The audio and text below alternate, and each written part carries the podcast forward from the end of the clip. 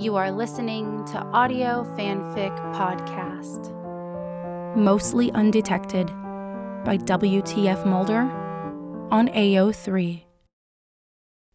He rolled off her and groaned, rubbing his hands down his face before taking a peek at the alarm clock flashing 8:30 a.m.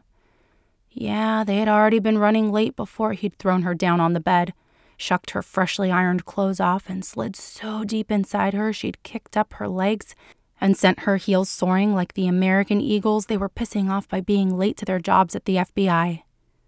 Well, shit. He didn't want to go to work now. Scully sat up next to him with all the grace of a newborn deer, propping herself up on shaky arms and blowing her hair out of her face with a resigned sigh. I have training today, noon, improvements on current tracking technologies, she said, sounding as annoyed as he was. Glancing at her, he mentally high fived himself with how utterly fucked she looked, with her panties hanging off of her ankle and her hair mussed to the root. Her bra had been the only thing he hadn't bothered with for the sake of time. Scully simply pushed her tits out of the cup and shoved his face down.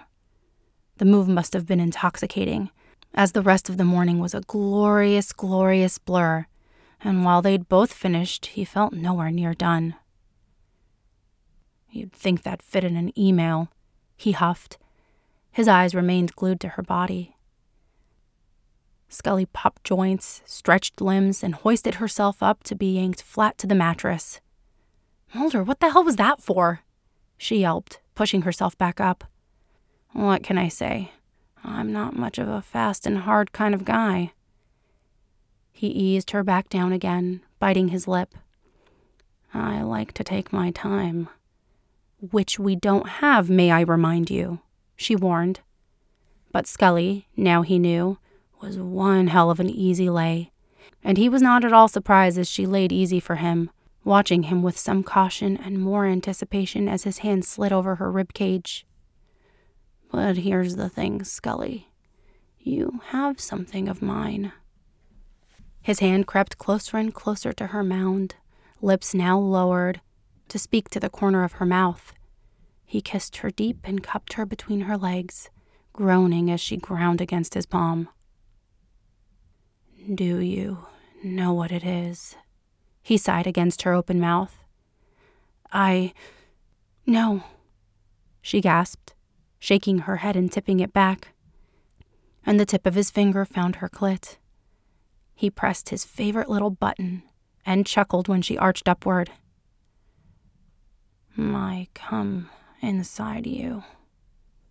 His cock jerked when Scully cried out and squeezed his hand between her thighs. Such an impatient little thing when gifted with her favorites. And Scully, I. He paused, letting his fingers slip through her slit. She was so sticky and so, so swollen, revved up and downright desperate for it. I want you to keep it. I really do. She clutched at his arm when he removed his hand, pulling it tight to drag him back to her, but he refused. Open your eyes, he commanded. Her lids burst open and she looked at him, confused. He was just fine providing a little extra guidance. Sit up. Look down at yourself. Scully sat. He moved back and helped her spread her legs, gently pulling on her knee to hold her open. Lean back and look. She leaned back but kept her eyes on him, and he wondered if she was embarrassed. It was a private thing, but there was nothing that turned him on more than her privacy and the little space she had made for him inside of it. Squeezing her kneecap, he leaned in as if to conspire. You look fucking incredible, honey. Look down. Keep your legs wide and. Oh. That's it. Oh, that's it. Do you see it? He watched her, her big blue eyes wide open and curious as she looked at their combined fluids dripping out of her. She licked her lips and clenched as if to keep him inside of her, which was exactly his plan. She nodded, hitching her breath as more leaked out. You've done a good job of keeping it, but I want to make sure it stays. He got out, his heart racing as he struggled to keep in control. I want you to take it to work, just for a little bit. Walk through the metal detector and the bag check. Your pussy soaked and filled up, and no one will know but me. Jesus, even he was shocked at the filth coming out of his mouth. Mulder, I. Yes, yes. No one will know but me and you, he groaned, his spent, overstimulated cock surely plotting revenge. Scully was slipping her finger over herself and pushing his cum back inside, gathering it up and twisting her wrist. She was loving this. He'd never seen her so close to orgasm so quickly, but he stopped her when it was mostly inside and her thumb started nudging at her clit. I didn't say do that. You're not coming yet. Not until you're all empty again. Then I'll fuck you some more. Oh, fuck, Mulder. Her mouth dropped open and her eyes rolled as deep as her hips. Her hand was still working, stroking, controlled only by her needy cunt, and he, transfixed and wanting to see more, let it go on for a second. Then he tugged hard on her wrist and she stopped with a whine. Now pull your panties back up before it slips out again.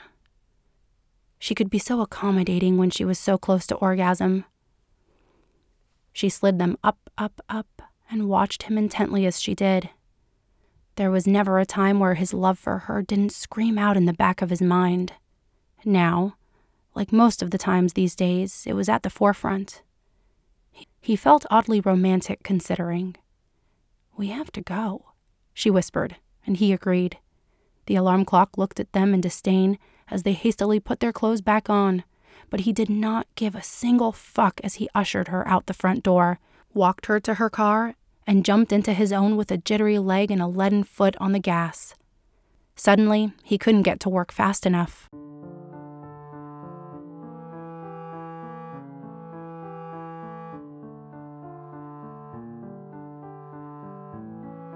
If you like this story, please follow the link to the writer's page and leave some love.